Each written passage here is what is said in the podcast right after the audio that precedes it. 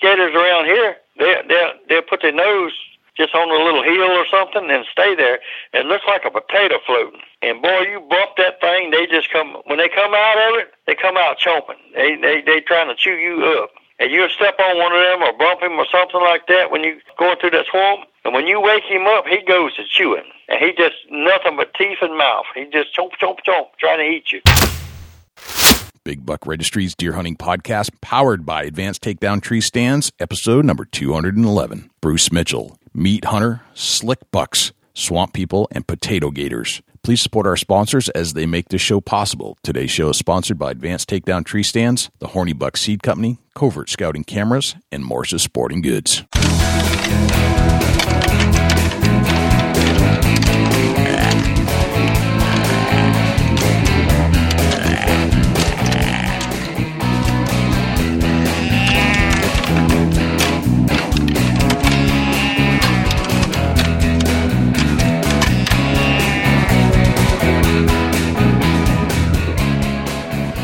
Big Buck Registry is a virtual museum of hunting stories. We preserve a piece of Americana by interviewing and recording hunters about their hunts and experiences from across the country. And who knows, maybe we'll learn a thing or two along the way that'll help us take our hunt to the next level. Hi, this is Dan Infalt from HuntingBeast.com.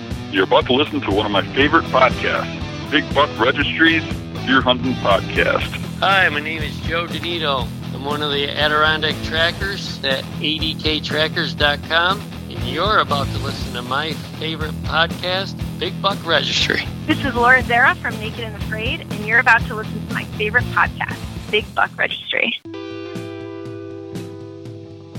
Thanks for tuning in to the Big Buck Registry's Deer Hunting Podcast. Like to welcome all you fellow predators out there that are pushing play on your audio device and tuning in and looking for some really deep, hardcore deer hunting information and practices that we have collected here at Big Buck Registry Podcast Studios. For Dusty Phillips and Jim Keller, I'd like to welcome everybody to the show this week. Whether you're a first time listener or a long time listener, I'd like to invite you to go to iTunes and leave us a review and subscribe to the show if you like the content. If you are brand new, please check out our back catalog. And if you're a loyal listener, I can't, I'm, I'm so thankful that you tune in. We get a lot of downloads, and I know there are some die-hard deer hunting fans out there listening to the show, and it means a lot to us. A couple of housekeeping notes. We are running the harness program, and we have a little problem. We have some harnesses and we have a decent amount of people that want them. However, we're running a little tight on budget, and I need some help raising some money to mail these things out. They cost somewhere between nine and eleven dollars to mail them anywhere in the country, and we just don't have the budget to keep mailing these out. So we've realized that there are three spokes to this wheel. There are the people that need it, there are the people that have them that will donate them, and we also need some money to mail them out. So if you could, please if you have a couple extra bucks, but you don't have a harness and you want to help out, go to bigbuckregistry.com forward slash harness. And there'll be a website there where you can click on a PayPal link and donate to the harness program so we can collect some money to mail these things to the people that need them. That website page is a little hokey right now. We'll work on getting it developed, but it will explain what we're trying to do and it does have a button and a link to to the PayPal site where you can donate anything you want, whatever it is, dollar, ten dollars, hundred bucks, whatever you want. Granted, hundred dollars goes a long way. That'll give us approximately nine to ten harnesses that we can mail out. So again, bigbuckregistry.com forward slash harness. This week's guest is Bruce Mitchell. You've probably heard of Bruce Mitchell. He's one of the characters on Swamp People, and uh, Bruce is a real guy. He doesn't. There's nothing fake about Bruce. That's his real life that you see there on TV. Uh, but he is a he is quite a showman. And across from Lake Pontchartrain, from New Orleans, lies the town of Hammond, Louisiana. And tucked within the swamps of Hammond, you'll find Bruce Mitchell and his humble homestead. Bruce is one of the cast of Swamp People and entertains millions of viewers each year as he shares his nightly dinner preparation and adventures from his outdoor kitchen while sporting overalls and a stars and stripe bandana. Bruce is known as a gator man, but he's hunted everything that roams in the swamps of Louisiana, including what Bruce calls slick swamp bucks. Bruce lives a simple life. His favorite saying is, Everybody gotta die, but not everybody gonna live. Bruce lives to live. And he shares his life frequently with the world of social media despite his incompatibility with computers. Bruce shares with us his life in the bayou, how he scouts for deer by boat, how he fills four freezers full of game meat, how he prefers scouting by spending time in a stand over game cameras, and how winter alligators can be mistaken for floating potatoes. So stay tuned with our interview with Bruce Mitchell. But before we turn there, let's turn to Jim Keller with the Deer News. For the Big Buck Registry, this is Jim Keller with the Deer News. Meramec State Park employee dies after catching mysterious tick illness. This story was originally featured on the St. Louis Post Dispatch website and is reported by Blythe Bernhard. Tamala Wilson died June 23rd from complications of the bourbon virus, which she likely caught from a tick bite at Meramec State Park where she worked. A week later, the State Department of Natural Resources announced the park was an area of interest in an investigation of a case of bourbon virus and ticks were being collected for testing. The State Health Department confirmed the same day that a resident had contracted the virus but did not mention the death. Bourbon virus was discovered in 2014 after a man living in Bourbon County in eastern Kansas came down with flu like symptoms and later died after being bitten by ticks. The U.S. Center for Disease Control and Prevention tested his blood and confirmed the new virus. Since then, there have been only a handful of reported cases, including Wilson's. Wilson removed two ticks from her body a couple of weeks before she was admitted to Barnes Jewish Hospital on May 31st with a low white blood cell count. After testing for other tick-borne diseases was negative, her blood was sent to the CDC, which confirmed she had the bourbon virus. There is no treatment for the viral illness. Not enough is known about the bourbon virus to determine a typical course of illness, said Dr. Stephen Lawrence, an infectious disease specialist at Washington University, who is not involved in Wilson's care. The few people who have had confirmed cases of bourbon virus reported symptoms of fever, headache, body aches, rash, and fatigue. All of the patients were hospitalized, but it was unclear how many deaths have been attributed to the virus. Scientists have not definitely traced the virus to tick bites, although it is highly likely because of the patient's histories of tick bites and the virus's similarity to the Heartland virus discovered in Missouri in 2009. The two viruses are extremely rare and do not constitute a public health threat, Lawrence said. It will take several months to complete the investigation into tick borne diseases at Meramec State Park, according to a state health official. The attention on bourbon virus is a good reminder for people to avoid tick bites and recognize the symptoms of tick borne illness, and for doctors to consider the diseases among patients with flu like symptoms this time of year. While most tick bites do not lead to infection, it's important to get ticks off the body quickly. An infection can occur if the tick is attached on the skin for 24 hours or longer. Court rules Great Lakes wolves will deserve protection under the Endangered Species Act. This story was originally featured on the National Deer Alliance website. On Tuesday, August 1st, the United States Court of Appeals for the D.C. Circuit upheld a lower court's 2014 ruling that the gray wolf was improperly removed from the federal protection under the Endangered Species Act, that is ESA, of 1973 by the United States Fish and Wildlife Service, the FWS. The gray wolf was declared an endangered species in 1974, and in 2011, after rebound in numbers, a subpopulation of gray wolves inhabiting all or portions of nine states in the western Great Lakes region of the United States was removed from federal protection, the court opinion notes. After the removal in 2011, the Humane Society of the United States, the HSUS, filed suit alleging that the rule which removed the western Great Lakes subpopulation from ESA protection violated the ESA and Administrative Procedure Act. In 2014, a U.S. District Court determined that until the apex predators were deemed recovered throughout their entire historic range, which means from New York City to San Francisco, they would not be delisted, the Sportsmen's Alliance reported. The Circuit Court agreed with HSUS and the District Court that the government failed to reasonably analyze or consider two significant aspects of the rule the impacts of partial delisting and of historical range loss on the already listed species. However, the Circuit Court agreed with the Sportsmen's Alliance and other pro hunting groups that the FWS has the ability to list and, as in this case, delist a species at the distinct population segment level, according to the Sportsmen's Alliance. The National Deer Alliance outlines predator management as one of the organization's key focus areas. It's a priority not because we don't appreciate predators and the role they play in wildlife management, rather, we understand that careful management of predator populations is for the greater good of all wildlife and people. The ESA was designed to protect populations until they no longer needed to be protected, and the western Great Lakes subpopulation of gray wolves no longer needs protection. That should be celebrated, not met with resistance. Our state wildlife agencies are more than capable of managing gray wolves and regulated hunting and trapping of recovered subpopulations may be necessary. Otherwise, deer and other prey populations may suffer. 10 white-tailed deer facts most hunters don't know. This story was originally featured on the Wide Open Spaces website and was posted by Justin Hoffman. The world of the white-tailed deer is an intricate and interesting one. Here are 10 fascinating facts that might surprise you. Number 1. A newborn fawn can stand in 20 minutes, walk in 1 hour, run a bit in 24 hours, and outrun a man in 5 days.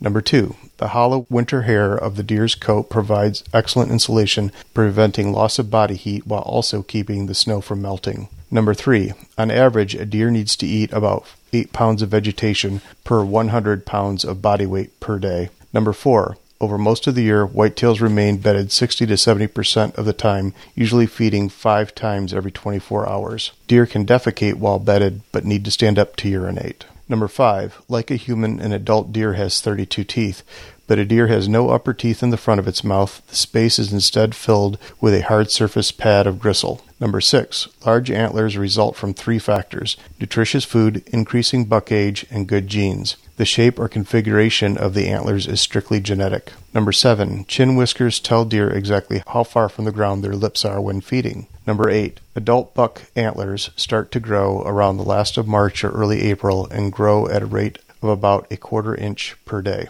Younger bucks begin growing their antlers a little later, and theirs grow at a slower rate. Number nine, sparring is an activity bucks partake in in order to test one another for dominance, as well as develop the muscles and skills they need if they should actually have to fight during the breeding season.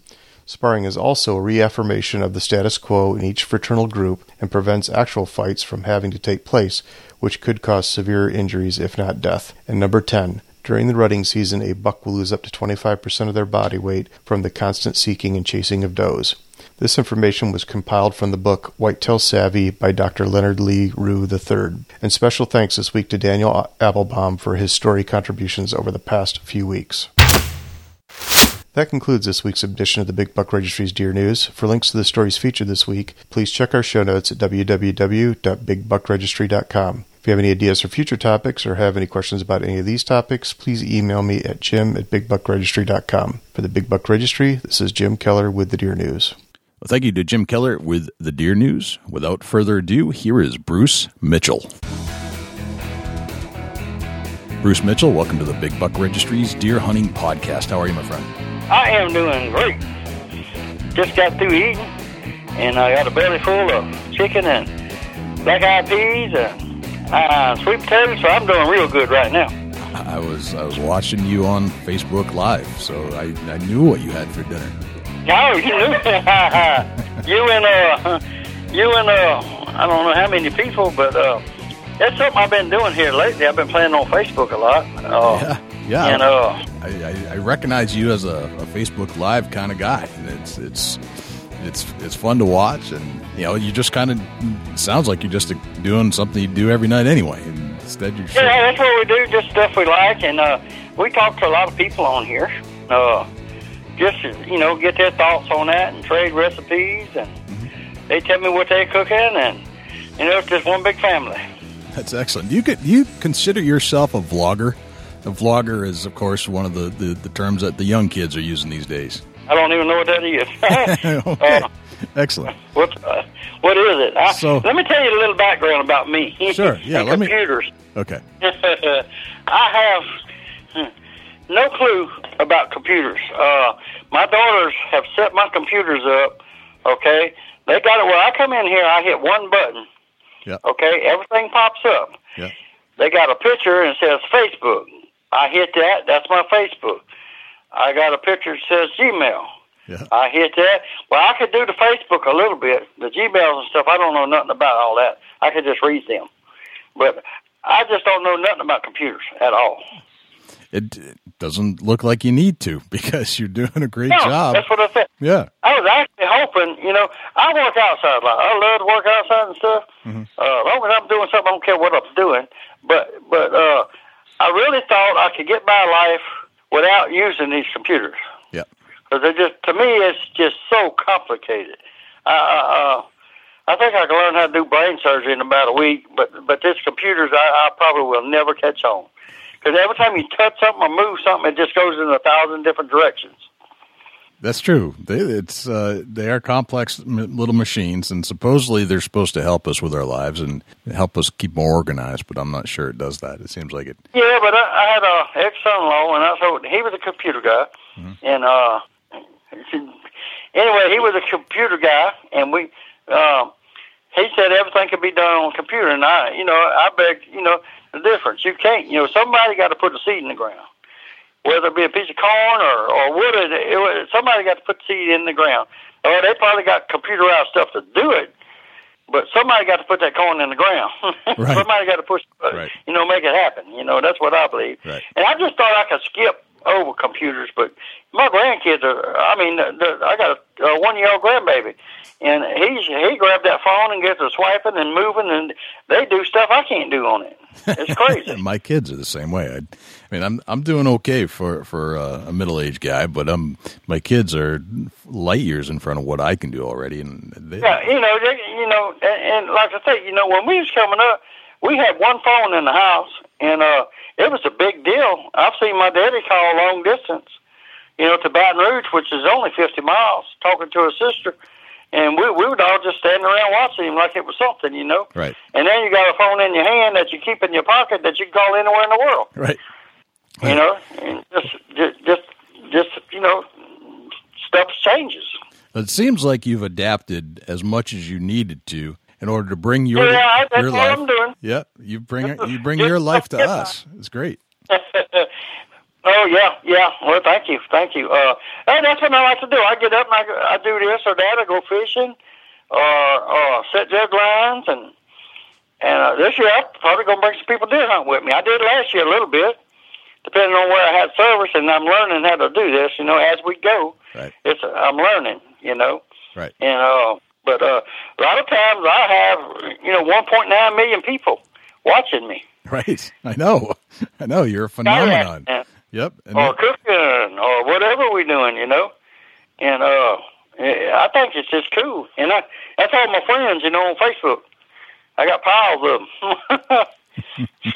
That's excellent. So, uh, what?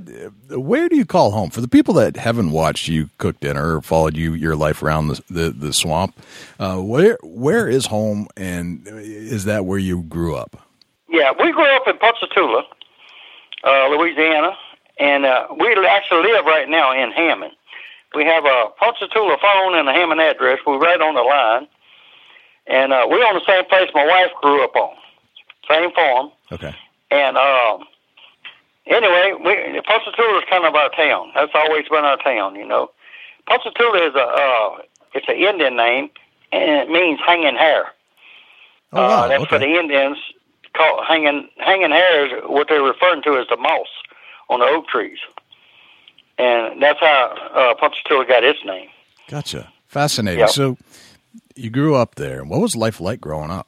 Um, I was very lucky. Uh, I had a grandmother and grandpa live right next door to me, and that was the Mitchell grandma and grandpa. And on the other side of my house, I could throw a rock and hit hit my other grandmother and grandpa's house, and that was the Abear side. Well, the Abear side was farmers and and hunters and trappers, and I kind of took more after that side with the hunting and trapping. My grandpa Abear did a lot of hunting and trapping. My grandpa Mitchell was a farmer, had a dairy, and did a lot of farming, strawberries and peppers and cattle, a little bit of everything. But I kind of went with the. Uh, I helped him a lot on the farm. I did a lot of farming too when I was coming up. But uh, mainly, I loved to go down that river. And my grandpa Abear and them lived down the river, and they trapped and hunted down the river all the time. And that, that, and I just stayed with them most of the time coming up. Squirrel hunting, rabbit hunting, just whatever kind of deer hunting, everything. Did you have a favorite kind of hunting that you engaged in as a kid? The most favorite thing I want to say is when I was younger, I started hunting on my own when I was like seven. I got a shotgun when I was six, but they they wouldn't let me go alone Yeah. until I was seven. My grandpa tr- kind of trained me with a gun, uh, how to use a gun. When I was six years old, five, four, five, and six, I'd go hunting with them. We'd be rabbit hunting, or or uh, squirrel hunting, or deer hunting, whatever. So soon as we got in the woods, he'd hand me a stick. Usually a stick about three and a half foot long, something like, about like that. Right. He said, "Boy, this is your gun." So he'd give me that stick, and that that stick would be my gun. Okay. Uh, you'd be walking through the woods, you know, and they'd stop, be talking or something. Well, all of a sudden he'd take his hat off and crack me upside the head with it with that hat. And I said, "What?" He said, "You boy, you pointed that gun at me." And uh, Right. so it didn't take long to, to figure out. Don't point your stick toward football, because he'd light you up. So, and and uh, that's how I was kind of taught to, you know, use firearms and respect them and all that kind of stuff. gotcha. So he was training you for the real Oh deal. yes, he was definitely training me, Right. uh, training me to hunt and stuff. And uh, I was always with him, running trout lines and everything else. But the hunting, we did lots of hunting, lots and lots of hunting. And like I said, he'd give me that stick, and I had to carry that stick everywhere I went in the woods.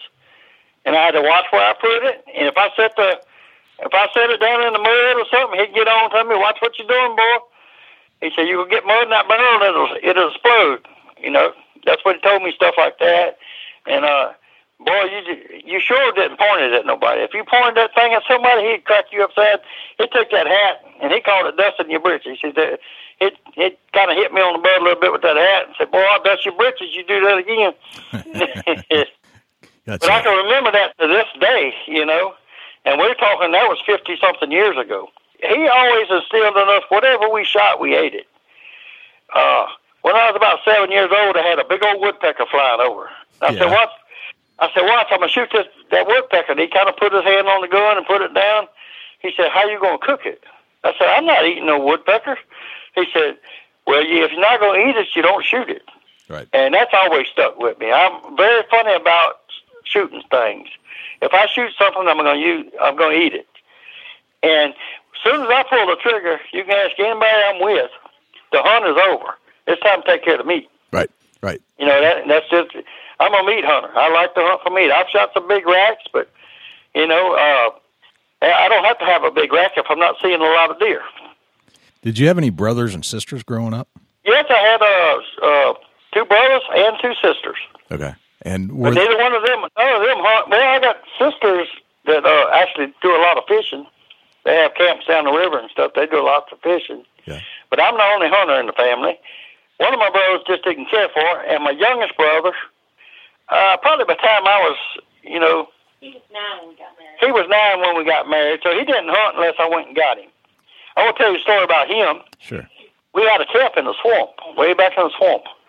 Well, I was, I was running my traps one day, and uh, he had a little 410. And uh, this camp was only 8 foot by, by 12, I think it was, and it had a 4 by 8 porch on it. Well, we had a duck hole in front of the camp.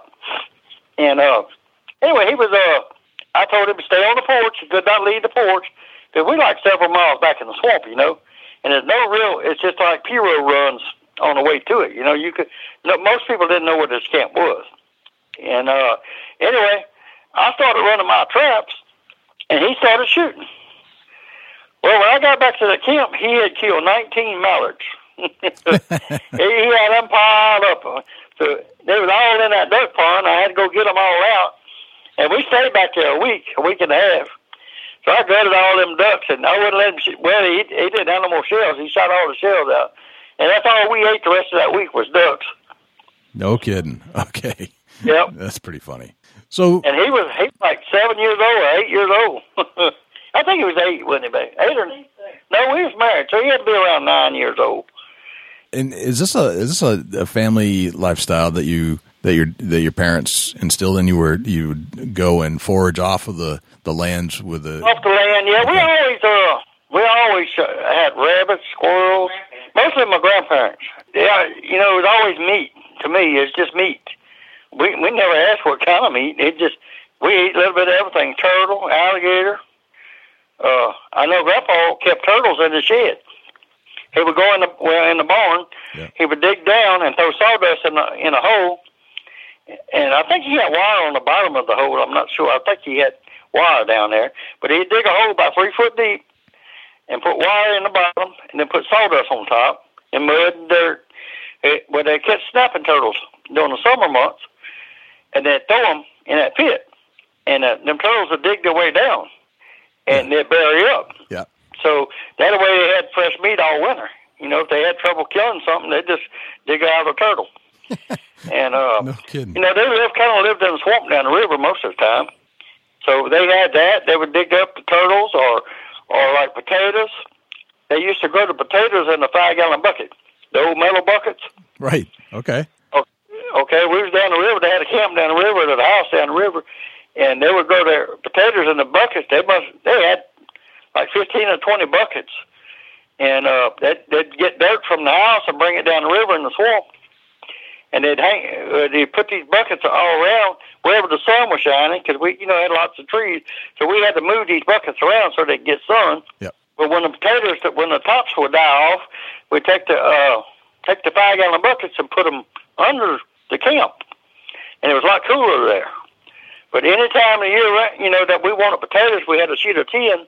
We'd get one of them buckets and dump it, dump it out, and you pull all the potatoes out, wash them off, put the dirt back in the bucket, put it back under the camp, and that's how we had the potatoes. Just a method of of storing stuff, you know. Right. Yeah, Fascinating. that was pretty cool. And you know, it, it, it's just a way a way of life back then. The things they had to do just to have stuff to eat. You know, they would put like four chickens in a, in a little bitty cage and bring them bring them down there to the swamp. And you know, then you had a fresh egg every day.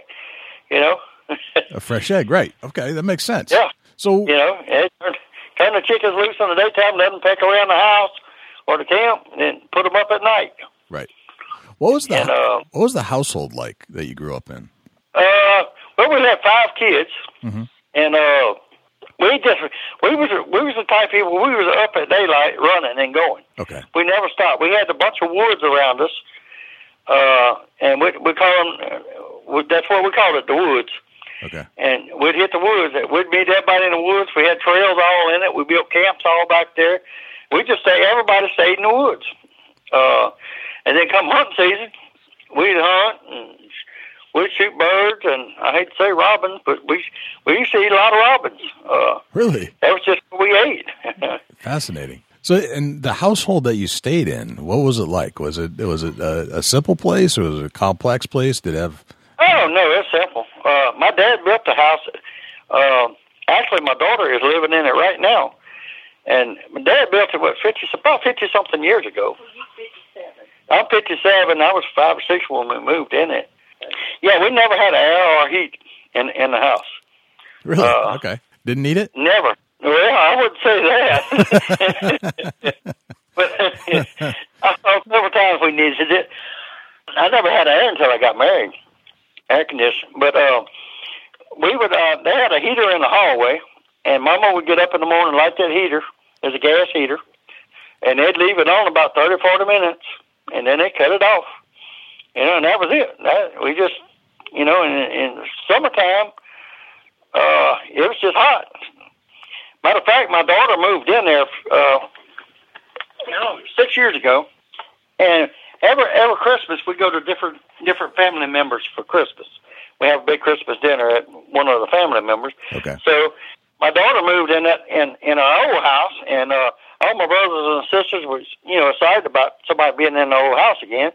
So everybody wanted to go to her house and eat. So we all got out there, all my brothers and sisters, and my my daughter done put air conditioning and heat in the house. But when we would go in there, we just leave the doors open. And uh, my daughter hollered, "Hey, shut the door! Why can't y'all shut the door?"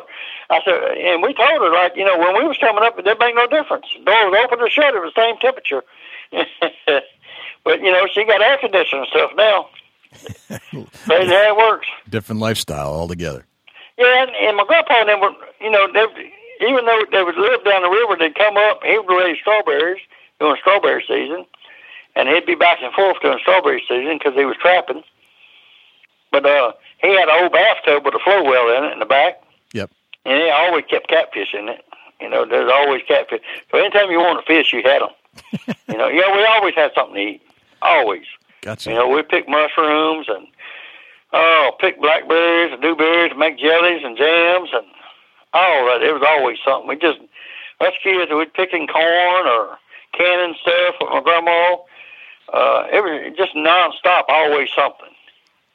We never could get bored. Sounds like a fascinating way to grow up. I mean, it's just there's always something to do. You never get Well, we yeah, we we just thought everybody was like that, you know. Right. And we was lucky, like I said, we had grandparents on each side, and we went and seen our grandparents every day. And we always had yeah, we always had people to play with because there was five of us, and we had neighbors down the road and stuff like that. But uh, but we did a lot of squirrel hunting and stuff, and like I love squirrel hunting. I haven't done it in years. Done a little bit last year, not too much, but a little bit. But uh, I used to save all my squirrel tails. You know, I'm talking about we'd kill 150, 200 squirrels a, uh, a year, Yep. and uh, or more most of the time. But I saved them squirrel tails. I'd skin them out and salt them down, and we usually have bets the first first week, and second week, and third week of squirrel season. Our squirrel season always open uh, second, no, the first Saturday in October. Okay. And uh, when the squirrel season would open, all our kids around the house and up and down our road, we'd always have a bet. Well, I'd go back there about a week before squirrel season. I'd take all them squirrel tails, and anywhere I seen a hollow in a tree, I'd take a thumbtack and stick that squirrel tail in that hollow coming out that tree. Yeah. And then, like I said, we always had bets. Well, that, most of them boys would be sitting there waiting on that squirrel to come out that hollow, and I'd be up and down all over chasing them squirrels and shooting them. And they, they finally caught me after, I guess I was probably 17 years old when they finally caught me. But it was crazy. We used to do stuff like that. Right. Or, or we'd kill, I'd kill a deer in the swamp, and I'd take the front legs, and, and I'd, I'd straighten them out and dry them. Once I got them dry, and I'd open the hoofs up on it with a with a piece of stick or something like that. Yeah. Or then I'd tie them on like mouth handles or something like that, Yeah. And I'd go up and down a canal bank in the back. The first day of hunting season, day four hunting season, I go back there and just put tracks all around there. and uh, I tell them boys I seen a big old deer. Well, they'd be back to deer hunting instead of squirrel hunting. so I tear them up. so, sounds like you had some strategies going on there, Bruce. Oh yeah, yeah, you had to. What? Uh, And uh, so it, it sounds like you're describing a very country lifestyle, and yeah, it- yeah, real country. Yeah, you, you, you lived off the land. You lived off of the the game that was around your your place where you lived, and you, you grew your own vegetables. It sounds like to in some capacity. Yeah, a lot of it was next door to my grandmother. Now my my dad, my dad on the other hand, he didn't want nothing to do with a, with growing nothing or hunting. My dad didn't hunt. He didn't fish. Uh, he tried to take me a few times, you know, stuff like that. But uh, my dad worked at DuPont, Okay. uh, a big chemical company. Uh, I think it's in Reserve. He was there 35, 40 years. But he didn't hunt. He didn't fish. He didn't do nothing like that. So my grandpa's taught me all that. My dad said, as long as DuPont was around, I wouldn't. Uh, he wouldn't grow nothing or have no cows or no no gardens or nothing. Because you see, when he was coming up, that's what he had to do. Right. You know what I mean? Right. They had to do that, or they didn't eat. Right. You know. And he said, as long as he had a good job, he said there would be no gardens on his place. And and and we never did farm nothing on our place. Okay. And next next door we farmed plenty at my grandma's. So they kind of taught me how to cook and or or, or you know hunt animals, trap animals, and raise gardens and stuff like that.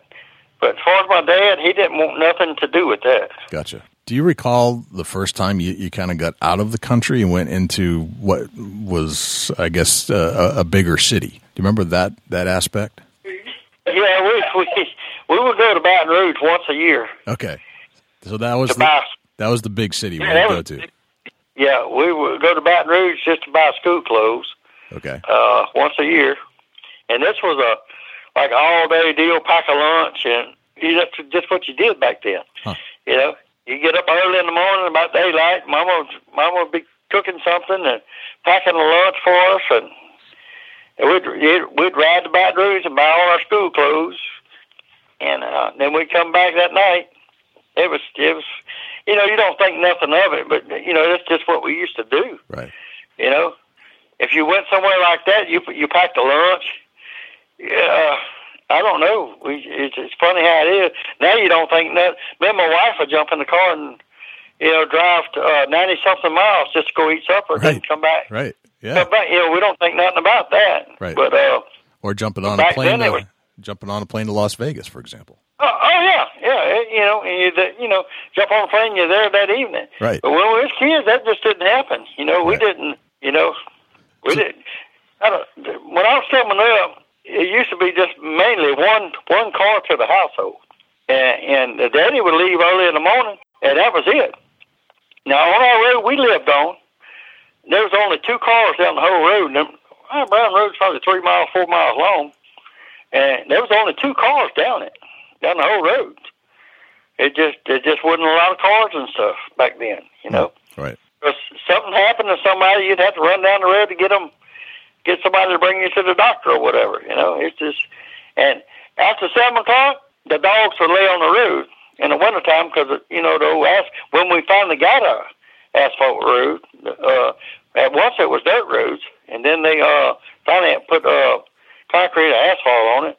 Well, when they put that asphalt, it'd get hot. The black would get hot, and the dogs and stuff would lay on the on the uh, out on the road all day until about four o'clock that evening. The men would start coming in, and you see the dog get up, and start walking around. That's But funny. buddy, you been there lay on that road now, you'll get your butt run over. Right. It's an interesting visual. It's crazy. What was uh Yeah. so you went to Baton Rouge to get school clothes. What was school like? It was uh, oh, me and Scoo didn't get along uh, a lot of times. Right. it, it was uh, um, uh, it was mainly me, I, I guess. But uh, I uh, no, I did all right. Uh, I like to hunt and fish. I even now, now listen to this. Now I bring a gun to school, a shotgun, yeah. and two or three boxes of shells. Yep. My bus driver and my grandpa were good friends, and my grandpa was good friends with the principal. Gotcha. So I would bring my shotgun on the bus, bring it in the office, put it up, and that evening I'd get it and walk back through the woods. You know, through the woods from my house to the school was probably two and a half, three miles through the woods. So I, on the way back home, you know, I'd squirrel hunt, rabbit hunt. On the way back home. So all winter I brought a shotgun to school. You know, and and you know back then you never thought about shooting nobody or nothing. You know, No. every boy in my classroom had a pocket knife. Uh, well, I remember walking to the up front to the trash can in school and sharpen your pencil with a knife. You know, that's just the way we did things. And nobody, I- I'll tell you, I don't ever remember not one person being cut with a knife. None. Right. You know, but we fought. We had fights all the time, but you just never dreamed of pulling out a knife. Yeah, you never went to that next level. That was that was uh, a, an honor system of sorts. Yeah. Well, we knew we were scared of our parents. we was Right. We were scared to death of our parents. You knew what they would do. That's like you know, we we got off. Me and my good friend back then, we uh we missed the bus on purpose, and uh so we were sneaking home. We were walking home, and uh his grandpa passed us, and his grandpa tore our butt up. And then he went home and told my mama, and then my mama tore us up again. yeah, Gotcha. things things have changed a lot. They have changed tremendously. What, Bruce? Could you tell me? Let's just transition a little bit and talk about some deer hunting. Oh yeah. Uh, you you clearly hunt a lot, or you you used to anyway. And Oh yeah, I still try to hunt a lot. Okay. Uh, I slowed down about 14 years ago. Okay, when we got that first grandbaby, yep, that slowed me down. But before that, if it was the deer season, Bruce was in the stand every day, never miss a day. gotcha. And and I just love to hunt. I mean, I I like to track a deer down in that swamp, hunt him in that swamp, figure out what he is, how big he is, and all that. Hunt him down, see him, and and, and then take him out. It's just something I love to do. Are those he's techniques? big enough. uh, okay, so if he's big enough. Okay, so let's let's break that down a little bit. Are the techniques that you used back then still apply today? Oh yeah, definitely. Okay, And I catch certain days. I get up and I go. Uh, I, I like to stalk deer. I get my binoculars and I get in that swamp, and I walk maybe eight, ten, twelve steps, something like that, and I stop. okay, and I take my binoculars and just scan the area real good. You know, usually I got a good north wind blowing pretty strong. And, and on days like that, like with a good north wind and drizzling rain, uh, that's when I like to go hunt. Okay. Uh, you catch that deer slipping, So you know, with a good wind. got a north wind And uh, I coming like in. to stalk them down and shoot them like that. You'll have a north wind in your face, and you're coming up from the south, so that it, you're Yep, staying yep, downwind. definitely. Okay. Yep. And you're taking a, And, uh, a step-by-step approach with binoculars and looking for movement. Sounds like. Yeah. So I just, and I hug, hug trees and stuff, stay close to trees so nothing can see me. And I walk real slow. And you you take, go 10, 12 steps, and then you stop and just scan the air real good. A lot of time you pass, a lot of time people pass up deer because Right. if deer see you, a lot of times they won't move. You know, a deer just lay there. Oh, absolutely. Well, some of their best defense is not moving at all. Yeah, that's it. Not moving at all, and and that's why that's why you got to take you know eight, ten, twelve, fifteen steps. You stop, lean against a tree, get your binoculars, and just look. Look real good. Look close. Look far off. Look all over. And I, I, I just love to hunt like that. It's a good challenge, you know, good challenge hunt. Right. The, the And if you see something good, you take it out. You know, if it ain't big enough. See, we we uh back in the day, we I would kill four to five big bucks a year. Nothing under. We had this lease down there in the swamp, and I never killed nothing under an eight point in twenty five years. really. Okay. Uh, big eights, you know, heavy, you know, uh, uh, light, light, light a you know, not too heavy. I just let that go right. you know, because you you can't shoot everything you see every day. If you do, you you have your limit in five days, and then you then what you do, you know. Right. But to me, the hunt was the fun part. You know, once you shot something, it was over. You know, you had to start over. How many how many deer were you allowed each season? I think five, five or six, Okay. So you, six. I think it was. And we shoot what? How about five? We shoot at least five a year, five or six deer a year. Put them up in the freezer. kill what we needed. Yeah, we only kill, you know, if, and, and as the kids start, you know, getting bigger and leaving and stuff, I kind of slowed down on it. You know, I wouldn't shoot as many deer because gotcha. Because we just didn't need them back then, you know. Now, when I was coming up, we didn't really have a deer season. If Grandma said you need needed meat, she just wouldn't shot a deer. I see. you know, It was a sustenance Uh, thing. It was it was it was to put food on the table. Yeah, but it did, you know, and uh, you never would shoot two or three, or not, even though they'd be standing there. But I seen time, you know, that we'd go shoot. She, Grandma said there's no meat in the freezer, or we we need we. She'd just say we need some meat. We kind of knew what she meant, Gotcha. and we'd either go at night or in daytime. It didn't matter. Shoot a deer, come back and skin it, and uh, she would cut it up and bring it around to the neighbors, give the old people meat and stuff like that. You know, Right. it's just the way it was done. Gotcha. And then a couple of weeks later, you know, all of a sudden somebody would bring some meat to our house. It's just the way things were done back then. Right. You know, uh, the game warden and wildlife fishery, they they knew what was going on. You know, but uh, they they knew also knew we wasn't going out there and shooting everything and just wiping the deer out. You know, Gotcha. we were, we was actually doing it to eat. Right. Do you could you describe in detail for somebody that's never been there that would may never hunt there? Can you describe what the landscape was like and what the swamp was like that you're hunting in? swamp is just totally different. I mean, everybody I ever took from anywhere uh, up north, we get a lot of people down here, and I bring them, and they look at that. It, it's just no good. They don't think nothing can survive in it in that swamp, you know. And and I tell them, you know, we deer hunt. How you deer hunt? Where where, where you know? They just cannot fathom that a deer could even live in this kind of environment. But uh, it, it it just it's funny. I love bringing people down in that swamp. We got miles and miles of runs on our old lease, and uh, it used to be trapping. We used to do a lot of trapping until the you know trapping the fur business went out. Yeah. And uh, but we would uh we would trap and deer hunt back there in the swamp. It, it, it's just uh Is it like a is it as a swamp would be described? Meaning that is it is it wet and deep water and Yeah. you know spot, yeah, spots of wet, land? deep mud, Yeah. uh, grass. It's it's it's swamp. It's it's just we got now we got trees in our swamp. So you got trees. Uh, you got big potholes. We call them potholes, big holes, duck holes. Uh, it's, and you go around the duck holes, you don't never go through the middle of them.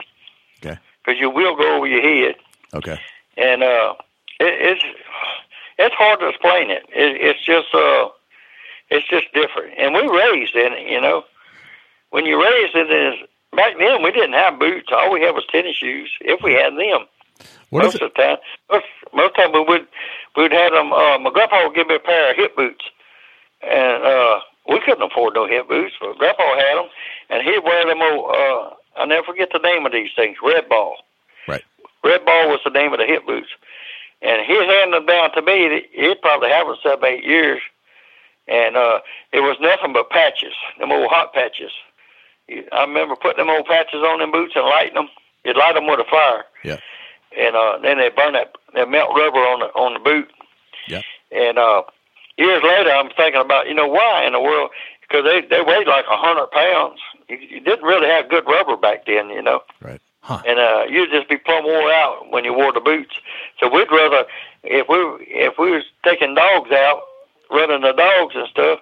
If I was chasing dogs, I, I'd rather be in tennis shoes because the boots, you know, you get wet and get cold, but but the boots were weighed extra hundred pounds. Seemed like. Right. Right. I can see how tennis shoes might be an advantage in that, in that particular aspect. Oh yeah. Now, as far But I, I can remember many times riding back in that boat and just shaking and shivering. right, that's funny. So the what are the trees like? What are they? Do they grow very tall? They kind of scrub trees. What, what type of trees? You are have a little bit of everything in the swamp. You have little scrub stuff, the short stuff. Um, you got elm trees, oak trees, some places. Uh, ma- ma- mostly cypress, gum trees, a little short bushes all over the. We call them mer- myrtle bushes, and they're probably about six foot tall, six to eight foot tall, and grow pretty bushy. You know, deer like to eat on them. Um, it's just hundreds of different kinds of bushes and trees and stuff down there in the swamp. And some trees, like the willow trees and the gum trees, live willow trees and dead gum trees, they got what they call an oyster mushroom that grow on it. We we used to pick a lot of mushrooms and eat Sure. 'em. Yeah. Oh, oyster mushrooms are fantastic. Oh yeah, I love them. Yeah. I love them. Me and my youngest daughter, we go to we go to swamp camp every Friday, and uh, I'd pick her up when she got off school. We we'd go by the grocery store, and uh, she was twelve, thirteen years old, anywhere from ten to twelve, thirteen, something like that. I don't remember, but uh, we would go in the swamp. Well, first we'd stop at the grocery store. We'd buy a thing of fish fry, a gallon of oil, and ten pound bag of potatoes, and we'd hit the swamp. And uh, I had a camp way back there. And we'd go to that camp, but we'd get up at night, we'd go frogging, pick some mushrooms. We'd go out to the river and we had a big headlight. We'd shine it down in the shallow water. We'd dip up eight, ten catfish, you know, little catfish, you know, ten, eleven inches. Skin them up. And we'd go back and have French fries and frog legs and oyster mushrooms and oh boy, you talk about good. Sounds delicious. And that's what we did. Me and her did that all the time. We never would bring food.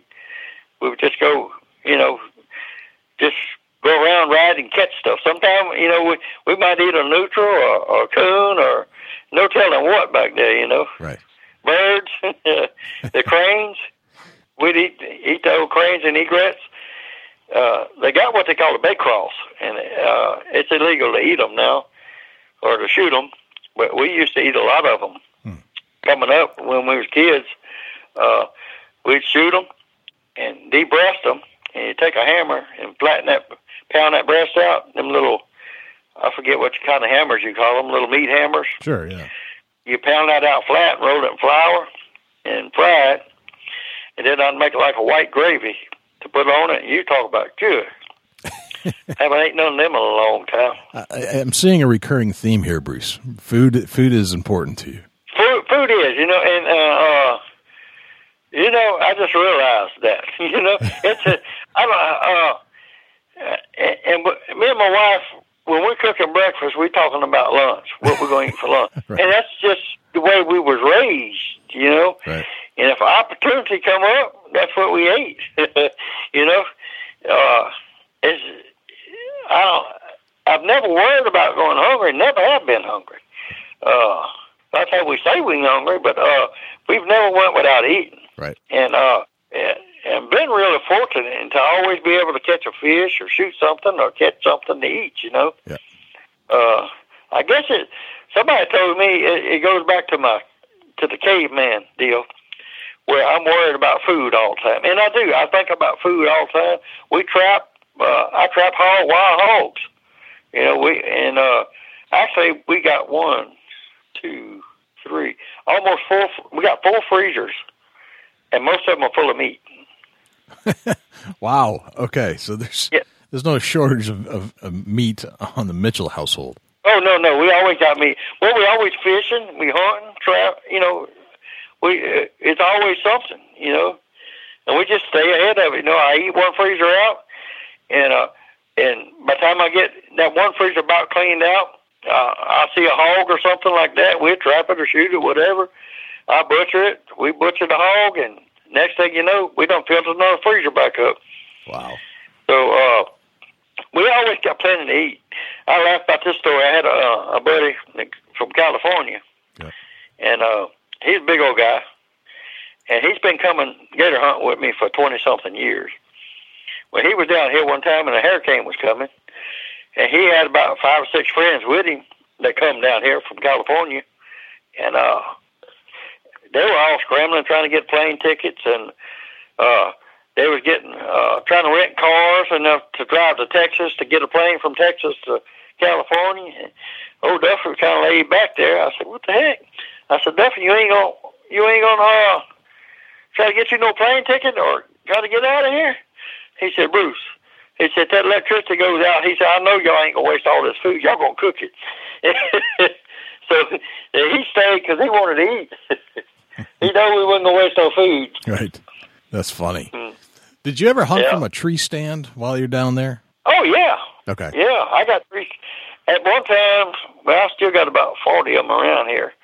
But when I, when I go when I set up on a deer, a lot of time I go check it out, check the area out, and, and I find hookers and scrapes and stuff and good runs in that swamp. I will go around that area. I might set up eight to nine stands, eight to ten stands sometimes, all around that area.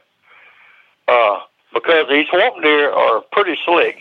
Uh, if they get a wind of you or any notion that you there, that's it. They gone. And uh, so I, I'd always set up eight, ten stands all the way around where I'm hunting at. Then I'd leave the area for about a week. Then I'd come back.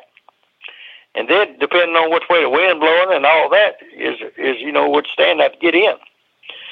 But usually, when you got a deer in that swamp, if he catch if he catches wind that you around there, that's it. He's gone.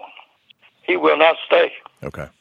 Yeah, swamp deer are different, and uh, we we try to bait them with corn and stuff, but I, they won't eat corn. Swamp deer won't eat corn. They just don't know what it is. They've never been around it. Right. So how do you, other than the stock method, other than sitting and waiting, is there anything else that you, or any other tactics or strategies that you use for hunting the swamp deer that you think makes Uh, you more successful than the next guy? Uh, patience. You just got to have patience. You got to do your tree time. Okay.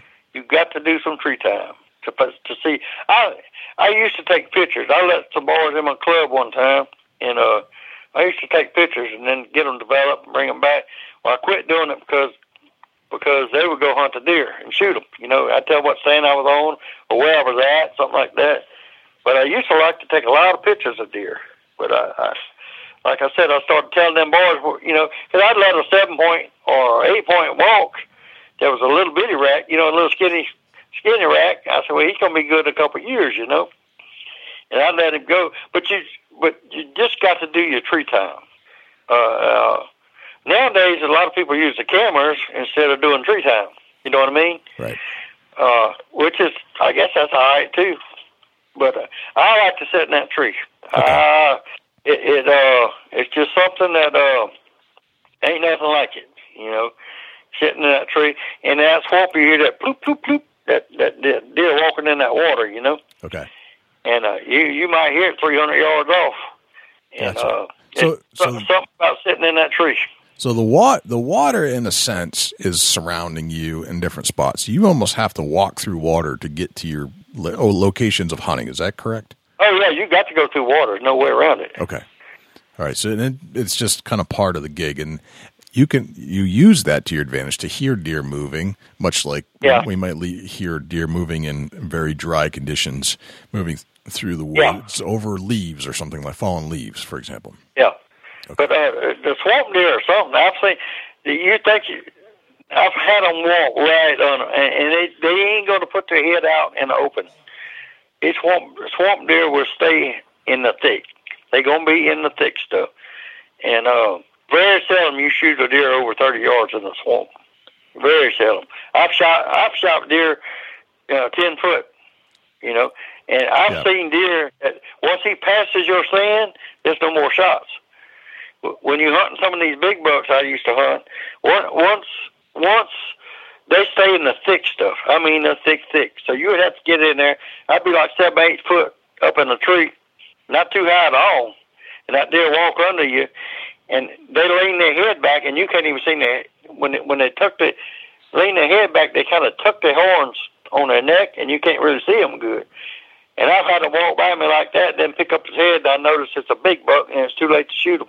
Gotcha. Too late to shoot them. So the, the, there's the thick stuff where they seem to hang out, which is not uncommon for, for big mature bucks. Is they tend to go to the Yeah. th- thicker spots for coverage and cover, and and it sounds like you have to figure out where they're going to go. But you, Yeah, you got to find out exactly where they're gonna go, and you got to uh, you you just got to be there when he's slipping, when Okay. he's when he's chasing them females.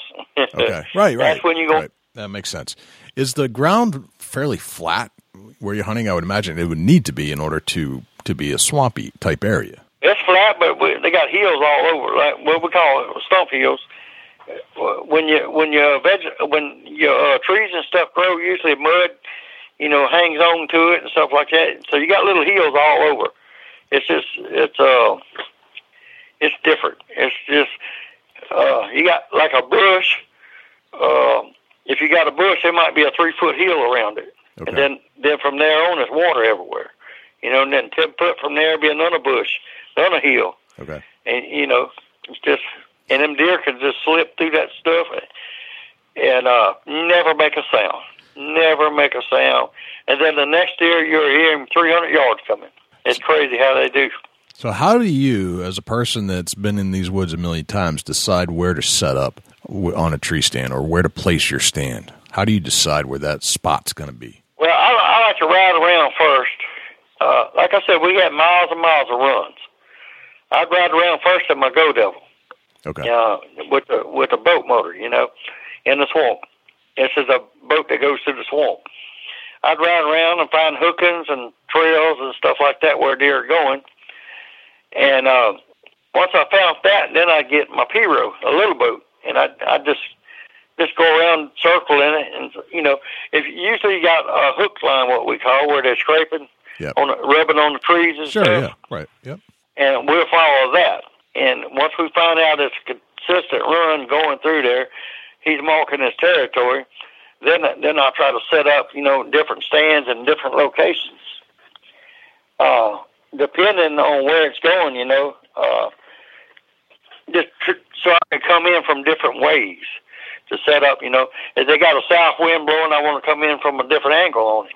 You know, to make sure make sure they don't smell me because if they smell you, that's it. That's, it's over. Okay. So I, I think I'm oh. starting to get the picture of how what this looks like and your strategy. So you, you're actually using a boat to get around in the swamp, a bigger boat, and then But we have what we call runs cut. We we cut runs all through the swamp. Okay, so you're cutting, you're doing a lot of cutting through the swamp, and you're using a boat to get around, and a little boat to get to certain areas. Yeah. You're trying to find out where the bucks are, and then you set up in spots downwind. And it sounds like with the boats, you can get in from multiple ways into the stand that you decide Yeah. based off. But of we take the boat in so far. right, right. You know, you take the big boat, well, your little boat, you go double in so far, and then we usually carry a pirogue in our in our big boat, and then just just push it over, and then we we call it push pole, and we cut two two sticks, probably about five foot long, and we stand up in these boats and push them with the sticks. You got one in each end, Gotcha. and we pu- push these boats around. That's fascinating. That's different than any other place in the country on how to do Yeah, that. yeah. Wow. Yeah, I, I don't know of nobody, no other place that has pirogues. Definitely not. And for to to hunt deer from from uh, using your your primary source of of locomotion to get there is a boat. That that in itself is very unique. Yeah, yeah. And, and you use the pirogue, and and then you you know, a lot of time you gotta. What what I see, like I said, we we had runs cut through that. You take your chainsaw. Yep. And you cut your runs. You know, we we got what a grass, what we call a bull tongue. Okay, this this grass is it's uh when the water goes down, tide goes out, you can walk on this stuff, and then when it comes up, you know it's over over it, but it's pretty firm. So what you do, you cut it. It's a like it's just a bunch of roots and stuff all together, but it's easy to cut with a shovel or or, or a chainsaw. And what we'd do, we'd cut it with a chainsaw. Just take take the chainsaw and run about uh, 50, 60 foot, come back, go right beside it, maybe a foot, cut, just cut like four lines Okay. and then then cut side, you know, like a checkerboard, and then you just pop them out like little plugs. Yep. Okay, and once you got them popped out, it'd only be about six to eight inches deep. And then you run your boats through there, your Go Devil boats, and the the props would chew it up the rest of the way. Gotcha. Okay. And and that that allows you to move deeper into the swamp where you're you're scouting Yeah. scouting. And we we would cut runs year, you know, most of the year round. But when we were hunting, we didn't didn't really during the winter months we didn't really cut a lot of runs. okay. We would use the runs to trap, hunt and trap. Gotcha. we make like trap runs, be miles and miles of trap runs, you know, because we used to catch four to five, six hundred animals a day. Gotcha. So you're like making boat paths through the swamp. Yeah, that's all it is. Pass to the boat. Gotcha. That Gotcha. boat could go by, Gotcha. and we did that mainly for the trapping. Right. But once we started deer hunting, because when we were trapping, we didn't really deer hunt. Because if you shoot a deer while you're trapping, it messes you up. It just messes the whole day up. Okay. But uh, once in a while we'd shoot a deer while we was trapping, but most of the time we wouldn't do it because it, it just while you're trapping, you know, you're skinning animals and all that, and it, it just it would just just throw something and it mess your whole day up if you shot a deer. Gotcha. So we we just never shot deer while we was trapping. Gotcha. All right. Very very fascinating. It's a whole different world down there from from what we Oh yeah, definitely, definitely a different discuss. world. We, It's fascinating. What about the gators? Do you ever bump into alligators that that mess up your day? every day. Well, uh, I've had them chase me through the swamp, even in the wintertime. That's when they bad. Uh, a lot of these gators hibernate, and instead of most people think to dig a hole and get in it, well, they do that. Plus, these gators around here, they they they put their nose just on a little hill or something and stay there. It looks like a potato floating. And boy, you bump that thing, they just come when they come out of it, they come out chomping. They they they trying to chew you up. And you step on one of them or bump him or something like that when you when you uh going through that swamp Yeah. in the winter months. Like I say, he's sleeping, he's hibernating. Right. And when you wake him up, he goes to chewing. And he just nothing but teeth and mouth. He just chomp chomp chomp trying to eat you. You know, he's just trying to save himself all he's doing. Right. But he'll scare the fire out of you. Now, that's something I've never had to deal with. I'll be. I'll admit that. That's- Well, you you walking real slow, you stalking, you know, you being real quiet, you looking through your binoculars, and you step on the gate, and all of a sudden the water just explodes, and Right. it, it, it it's just a it's just a freaky feeling. I And bet. that's when you learn your water skills. You learn how to walk on water. I, I, I bet you do. That's crazy. Yeah. Yeah. That, I mean, I have problems with like black bear that I sometimes have stepped on or close to it, but because they'll be down a little Yeah. hole trying to hide from everybody, but not gators. That's that's a whole Yeah. different ball of wax. well, a bear's about the same same thing, I guess. If well, what about a bear? When you wake it up, does it just come charging, or or does it slowly get up, or Well, I, I, I haven't stepped on a bunch of them, but the ones that I have usually first reaction is just to get out of the, the area that they're in, and then they'll look around, yeah, assess the situation, and usually head the other way. Yeah, yeah, yeah. Yeah. Well, that's what uh, a gator will usually do. But when you first step on him, he, you know, he don't know what it is. I guess you know he he thinks it's something fixing to eat him. Sure. Sure. Yeah, I'm, You know? I, I would imagine that if I actually stepped directly on the black bear, that that might be a different scenario. But you know, these Yeah, are these yeah. are just scenarios where I'm coming very close, you know, within a couple feet of their little impression den in the earth, and they you feel the earth move, and you see the earth move underneath your feet, and you're like, you're not, I'm not sure what's going on, and then all of a sudden, a, Yeah, a, a bear pops out the other side, you know, three feet away. So yeah, that could be kind of scary. I seen one time in my father was back there, and uh, he said, "What is that?" I said, "I don't know." And uh, he had a stick, his folding stick. He was sitting down in the pirogue, and he took it and poked it. He said, "Kind of looked like a potato." By the time he hit it, and the water just exploded. it, it was about about about eleven foot gator. right, that's funny. Yeah. Bruce, do you have yeah, a, it was fun that day. That's you- for sure. do you prefer to hunt with a gun or a bow? Uh, I like bow hunting, but I hurt my shoulder fly fishing. Uh, I guess about twelve years ago, Okay, and uh, yeah, probably that long, twelve years ago, and uh, so I haven't been bow hunting last well last ten or twelve years. I had five or six bows, and uh, I had some Dartons, uh, Easterns, uh, Bear, I had all kind of bows, and uh, anyway, I was at Walmart one night and they had some young boys there. Me and my wife was at Walmart, and uh, we was looking there, and the young boys were standing there looking at the bow and arrows. And they said, "Boy, when I, when I if I can ever save enough money, I'm gonna buy one of these. I'm gonna hunt with that." So I, I talked to them boys, and I said, "Uh, this is I'm gonna say ten, twelve years ago, probably about twelve years ago." I said, "Y'all's parents around here?" And they said, "Yeah, they're in the store." I said, "Why don't you go get them?" I said, "I got five or six bow and arrows at my house. You know, uh, good, good, high quality stuff." I said, "I won't give it to y'all boys." And boy, they was freaking out. They thought I was joking. They didn't know what to say, but they all went and got their parents. And uh, I talked to the parents. I said, "Look, I hurt my shoulder a couple years ago fly fishing, and uh, I can't pull these bows back no more." I said, and they've been sitting in my in my gun room for I don't know how long. I said, you know, I'm just thinking after I've seen these boys here, and they they worrying about, you know, trying to save a few dollars to get a bow. I said, I think I'd just like to give it to them and let them things be hunting again. You know, let them bows be hunting again. That's what they's for. And every once in a while, I see one of them boys in town to this day, and they still they still got their bows, and they thank me for it every time they see me. gotcha. Fascinating. Yeah. Do you have a, a favorite food dish that you prefer over anything else? Not really. Not really. We got so much good food here. Uh, it's it's uh. I don't have really one dish. Not, no, I can't. One dish. I love me some catfish now, Okay. but but fried catfish, I love that. That's one of my favorites. But uh, oh, we just got so much to eat down here. Okay. So much to eat.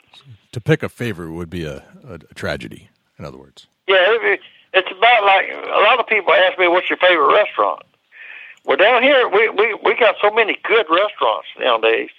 Eh, You just can't have a favorite. You know, it's your favorite that night, but the next night you go to the next restaurant, and that'll be your favorite. We got some real good restaurants. Gotcha. Very very cool. Well, Bruce, let's uh, let's transition over a memorable deer hunt. I'd asked you to think of a deer hunt you've been on, and wanted, wanted to know if you could take us on a little deer trip with you that you might be able to slow down some intricate details and let us know how it all went. Um, I got several of them. I'm gonna tell you about one. Uh, my buddy, we went down to the swamp right down here. We're gonna run in and shoot a deer that evening. Okay. Yeah. When he gets down there, okay, he get he's got his uh he's got a 16 gauge shotgun and 20 gauge shells. Okay. So everybody else got uh got 12 gauge. So he gets mad. He can't hunt. So he starts drinking beer. Now this is a true story he started drinking beer, and uh, anyway, we go back and start hunting, and we jumped a deer, and we hollered at him and said, "Charlie, it's coming your way." He said, "I ain't got no gun." He he had a uh, what's the big old beers, quart bottle beers? I don't know what you call them. Uh, a thirty ounce, thirty two ounce beer bottle, the big ones. okay. Yeah. Anyway, that deer come running by him. He swung and hit that deer in the head. it, was a uh, little spike, and he killed that deer, knocked it down on the ground, and cut his throat. Sure did. Killed it with a beer bottle. Killed it. and that was a big Wow. laugh for for a long time. Wow. But uh, we've had some crazy hunts, you know, crazy things happen. Uh, I had an uncle that was a. This is one of my favorite ones here. My uncle, well, my wife's uncle, is uh, left-handed. Okay, so I was at a pawn shop one time, and he just he had just started hunting. He hadn't been hunting, but uh, I think this was his second year hunting.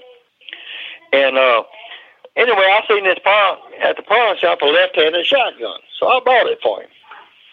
And like I say, uh, Uncle just started hunting. He didn't know too much about about hunting. I said, you need to get some different buckshots and pattern that gun. He said, what do you mean? I said, well, you got to pattern and see which one shoots the best.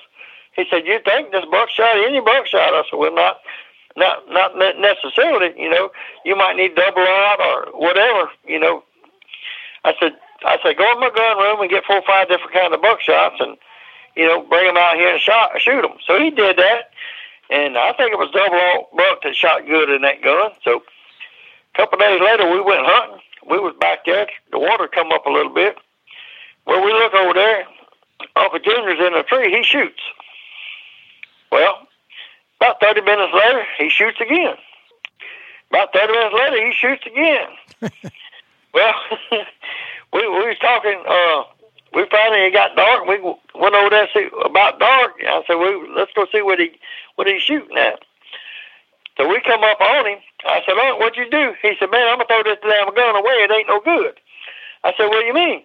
He said, "I shot that deer over here." He said, "He fell down. He kicked a little bit." He said, "I watched him. He never did move."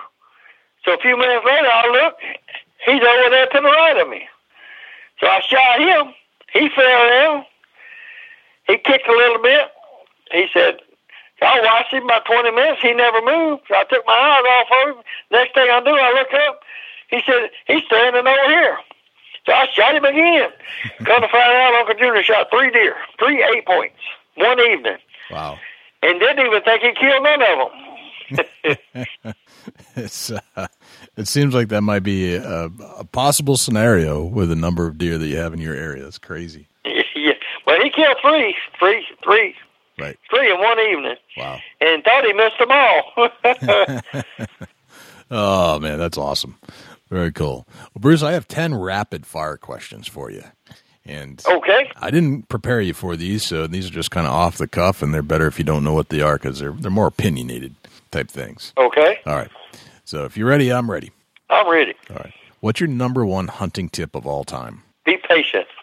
Very nice. We all have these things that we like to hunt with. Usually it's a, a device. Maybe it's a good luck charm. Maybe it's actually something that makes you better. If we leave it in the truck or at home, it drives us crazy. What's that one thing for you?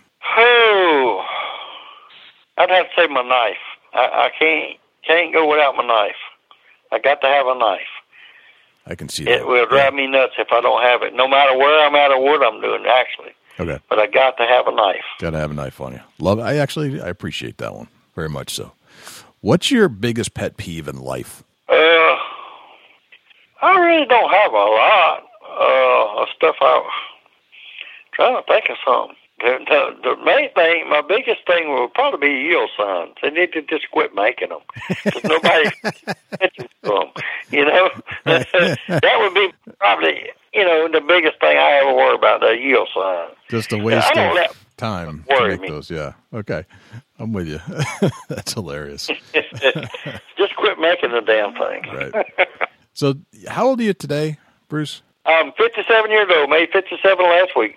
57. Knowing what you know today about life, what would you tell the 25 year old Bruce Mitchell? Oh boy, if I could start over again, I don't know. You know, uh, I don't know. We, you know, I I had some ups and downs, but it's taught me so much. You know, me and my wife been married for 37 years. You know, that's a long time. Most people don't make it that long. And we met when she was 13 and I was 15. Uh, if I knew what I knew now, back then I would probably laid off the Bible a little bit. Okay. Uh, uh, but that's probably about it, though. about it. You know, Okay. All right. Very good. All right, Bruce, you you're at a hunting convention somewhere in the world, and a stranger comes up to you and asks you what you do for a living. What do you say? I live for a living. I, I really do. I, I we try to live life to the fullest. I do something fun every day. Everybody got to die, but not everybody will live. You know, and I say, you know, and, we want. I, I want to live. I want to live for the moment. Live. You know, we do stuff. Me and wife do a lot of stuff together that most people won't even think about doing. And, and uh, just I just like to live life. You know. Gotcha. That's a great answer. That's a fantastic answer. All right, here's an easy one. What'd you have for breakfast this morning? Ooh, you think that? Let's see. Oh, well, no, that was yesterday. Oh, no, I know what I had. I had. uh We went out outside. I got an outdoor kitchen. Okay. Yep. So we go out there to the kitchen, and me and my wife this morning we. Uh, I took some Jimmy Dean sausage or some sausage. I I think I made myself. I'm not sure, but we we took this sausage. We uh, cooked it on the grill. I chopped it up, dumped about six eggs on top of it, scrambled them, and put some cheese in it. And we had some toast. We put on on the Blackstone grill Nice. griddle, and uh, that's what we had for breakfast. That's, I really need to come hang out with you, Bruce. This is it sounds like a fun a fun Alright. place just to hang out and do food. I, I live in a house. Oh, we're gonna eat. We, My- we're definitely gonna eat. I would love hanging out with you down there, Mike, because my wife is a chef and I am a foodie through and through, and I just Oh, really? I, Cool. I love experiencing stuff like that. I just love food, you know, and we we so lucky. Me and my wife, we get to travel a lot. You know, we go do different events and stuff like that, and uh, I like to go see what the other people's eating. Right, You know? right. So do I. Uh, it's, it's extremely interesting. Yeah, you know, and, and everywhere, and even here in Louisiana, every twenty miles you go is different. Right. You know, different different people cook. You know, it's kind of like a gumbo. You know, there's no two people in the world cook a gumbo alike. You know, so every ten miles you go, it's it's something different. You know, Right. and I, I just love to do that. I love to go in in somebody's town and see what they do, see what they eat, see how they catch it. Uh, I I went on a bear hunting last year in Canada, New Brunswick area, and we had a ball up there just going around. You know, we went up. And this guy said, "See them little fish?" I see them darting around, so we started catching them. Yep. And uh, he said, "We're going to eat these." And they, you know, we use stuff like that for bait. You know, it's like Right. three inch, three inch. But you're talking about good. Yeah. Whoo, they were good to eat. Was it smelt or something like that? Uh, No, no, it was uh, in these little bitty streams. Uh, we was in New Brunswick area, Yeah.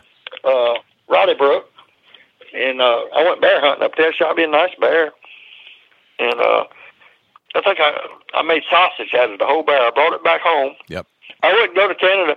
These people been wanting me to come up there for years and hunt. And finally, I told them last year. I said, "Look, I'm not going hunting just shoot shoot something." I said, "When I shoot something, I want to bring the meat home and eat it." And they said, "Well, you could do that." I said, "I thought you couldn't bring meat from Canada." Right. He said, "No, you can bring meat from Canada." He said, "That's what the that's what the uh, U.S. people tell you. You can't bring the the U.S. guide bear hunters tell you that, so you can so you won't go hunt." I said, "Oh."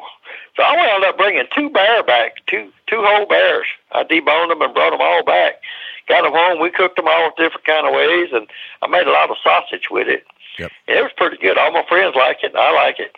No kidding. Excellent. That's not far from where I live. Actually, it's just hop, skip, and a jump. Uh, good, good day and a half ride for me. Okay, really cool. Yep. You know where Riley Brook's at? I do not, but I'm gonna I'm gonna look that up. Oh yeah, my, um, this friend of mine up there now is a good friend, been a good friend for several years. He he got about eighty five thousand acres. He hunts on up there. Oh wow, that's excellent. All right. Yeah, we've seen tons of bear. Seeing them and hunting them is two two different things. Yes. you know, you uh, you think you know I'm I'm used to these bears around Cherokee, North Carolina, and a few places like that in the Smoky Mountains. You know, Right. and they kind of walk up to you. But the the the you know because they've never been hunted there. Right. But I tell you what, you get on eighty five thousand acres, and that bear see you anywhere or smell you, you're not gonna get him. Bear hunting pretty tough. Right. Yep. Very very interesting. It's a whole different ball game up there. All right. Back to the Yep. ten rapid fire questions. Uh, oh yeah, I forgot about that. You get your own billboard on the side of a highway. You can say anything you want it to say. It's a blank canvas. What would you put on it? Ooh. Send Bruce a dollar. Sunburst No. Adele. I like it. All right. If I say yeah.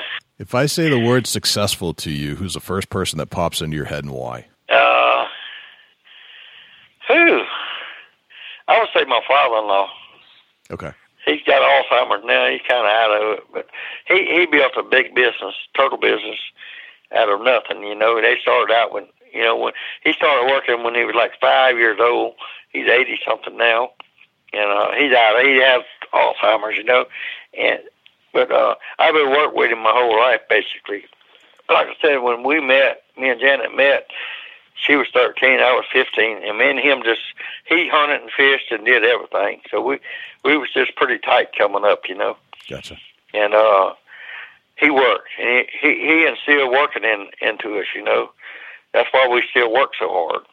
Uh, uh, he just worked his butt off, you know. Never, you know, had fun all the time.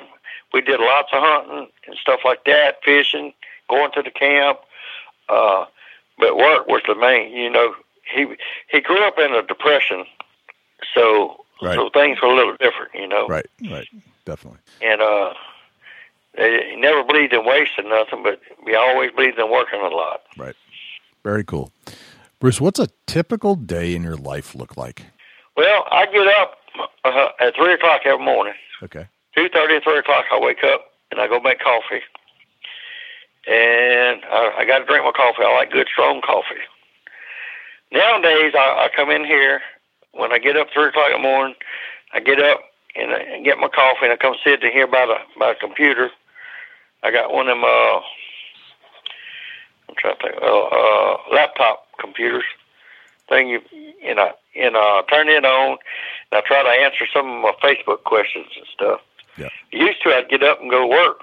You know, uh, we, I had an alligator and turtle farm, and uh, I would get up and used to go up there and prep prep my coolers and everything. Get it, you know, 'cause we butchered turtles. We'd butcher anywhere from 300, 300 to 350,000 pounds of meat a year, turtle meat. And we would raise baby turtles. We raised over a million baby turtles a year for export, China, Japan, France, England, just all over the world. And then we had the alligator business. We usually butchered close to five to six thousand gators a year, and uh, you know we sold the hides all overseas, and the meat was sold all all over the country, all over the world actually. And we shipped turtles all over, and we bought probably close to two million turtles a year from smaller farms and shipped. And uh, that you know that's how how we used to work every day. But now my life has changed so much. I'm not on the farm no more. We still own it, but uh, it's a lot of crazy stuff happening, and uh, with family. But we own the farm. We'll get it back one day. But right now, um, I actually do a lot of Facebook stuff and a lot of hunting and fishing and just whatever it takes. Most people think I don't got a job, so they call me, want me to come help them do this or that. You know, we we stay real. I'd say more busy now than I did when I had a job, full time job. You know what I mean? So it's crazy. Gotcha. Very nice. All right. And final question What's a typical deer hunting day in your life look like? Well, I like to I like to be there early. I'm one of them that that that I want to be on my stand an hour and a half before daylight gets there. I want to be on my stand and ready. And same in the evening. You know, I've had deer come by by me at dark. You know, and a lot of time when I'm on that stand, I will. uh If the deers around that area, I won't get down for two hours after dark. I want to make sure them deer leave out. You know, if I haven't seen them, because once you spook them, I believe that that's it. You know, most time they won't come back. A good deer, you know, a, a little buck or something like that, or a little doe will come back. But a good deer, once they they know something's in that area, they're not coming back. But I usually start out early and uh, real early in the morning. I like to get in my stand. You know, I I I say the day before I usually set my stand up, or I know where I'm to go. You know, and when I get to the swamp that morning, I check my wind and um, all that, and then you know, figure out where I'm gonna go from there and set my stand up. And uh, I just like to be there. I I don't like to make a lot of noise. You know, Right. I like to get there so I could take my time, go real slow, not get in no hurry, set your stand up where you don't make no noise. And to me, that that's your best hunting time when you when you when everything goes right.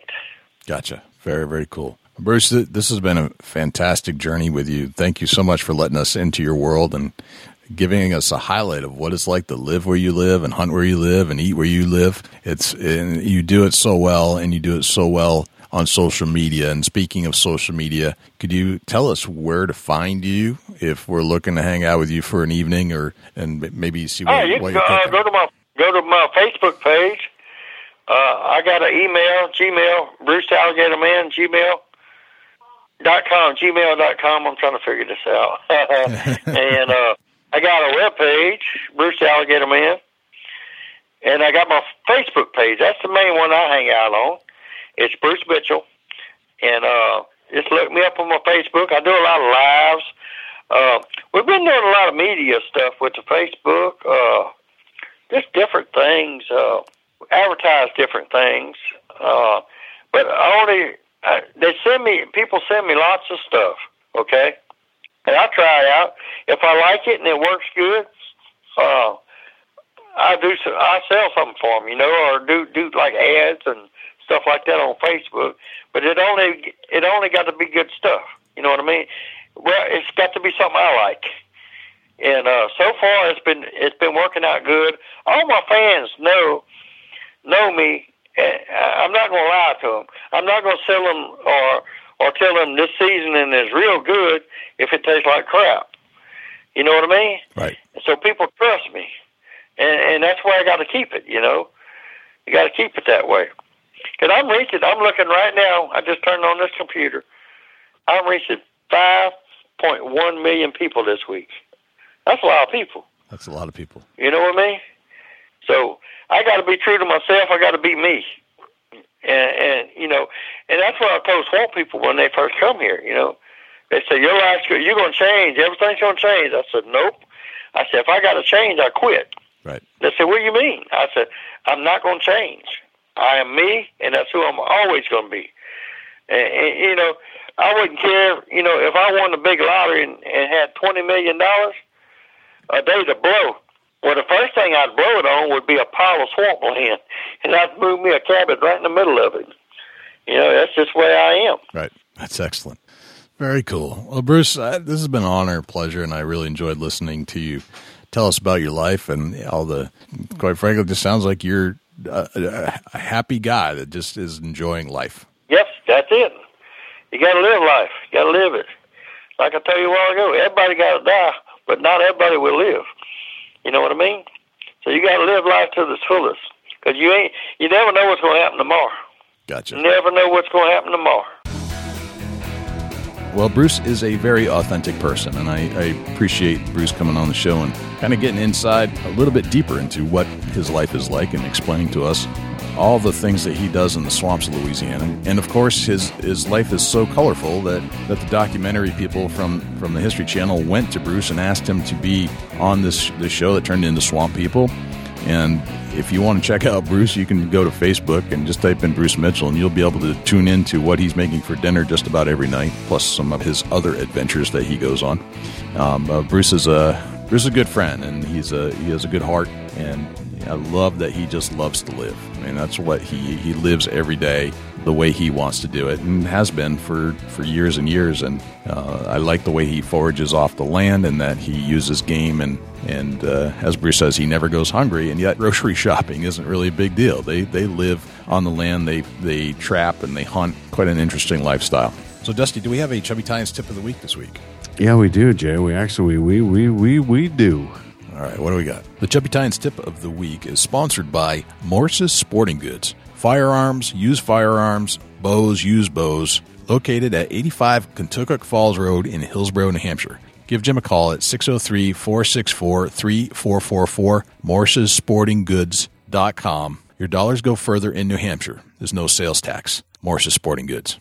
You know, it's uh it's getting closer, Jay. No doubt about it. The conditions are going to soon be cooling off. You know, go through and, and check all your last year's material, as far as your hunting clothes, as far as your grunt calls. You know, if you got tree stands laying in the garage, it's time to go through and check bolts, check nuts. Just do a, a once over of all your equipment so that you know not not only safety, but you, you want to be prepared when the day comes. And, and if you got to order something, you don't want to be a week out and trying to do all this. But if you if you haven't hung your stands yet and you got them laying out in the garage, take take time and go out there and, and just do a once over. If you got rusty bolts, replace them. You know, a 63 cent stainless steel bolt is not worth your life. So just do it. Do equipment check. That's the Chubby Tines tip of the week. So equipment checks is what you're getting at. I think that's a great idea.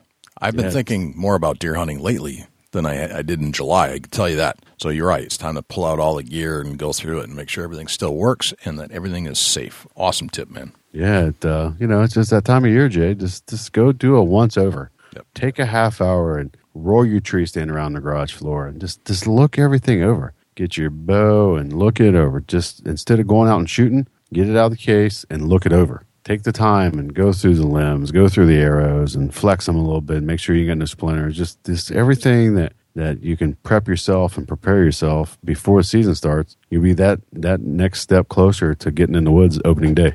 Nice. Very, very good tip.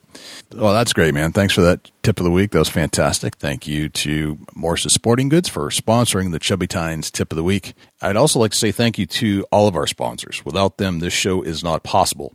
And specifically, I'd like to say thank you to Advanced Takedown Tree Stands, Covert Scouting Cameras, the Horny Buck Seed Company, and once again, Morse's Sporting Goods. I truly believe in each and every product that we're advertising on this show. We've tried them all. We've been to the stores. Each and every one are absolutely high quality, high grade products. And if you're shopping for any one of these types of items, please give our sponsors a shot first. Dusty, where can we find you when you're not hanging out here in the studios with me? Uh, shoot me an email, dusty at bigbuckregistry.com. You can look me up on Instagram and Twitter at Chasing Antler, facebook.com forward slash chubby tines outdoors. Jay, where can the people reach out to you when you're not on the mic? Likewise, you can shoot me an email, jay at bigbuckregistry.com, and you can visit us on Facebook, facebook.com forward slash bigbuckregistry. We're also on Twitter, which is twitter.com forward slash bigbuckregistry. We're also on Instagram, instagram.com forward slash bigbuckregistry, and YouTube, which is youtube.com forward slash bigbuckregistry.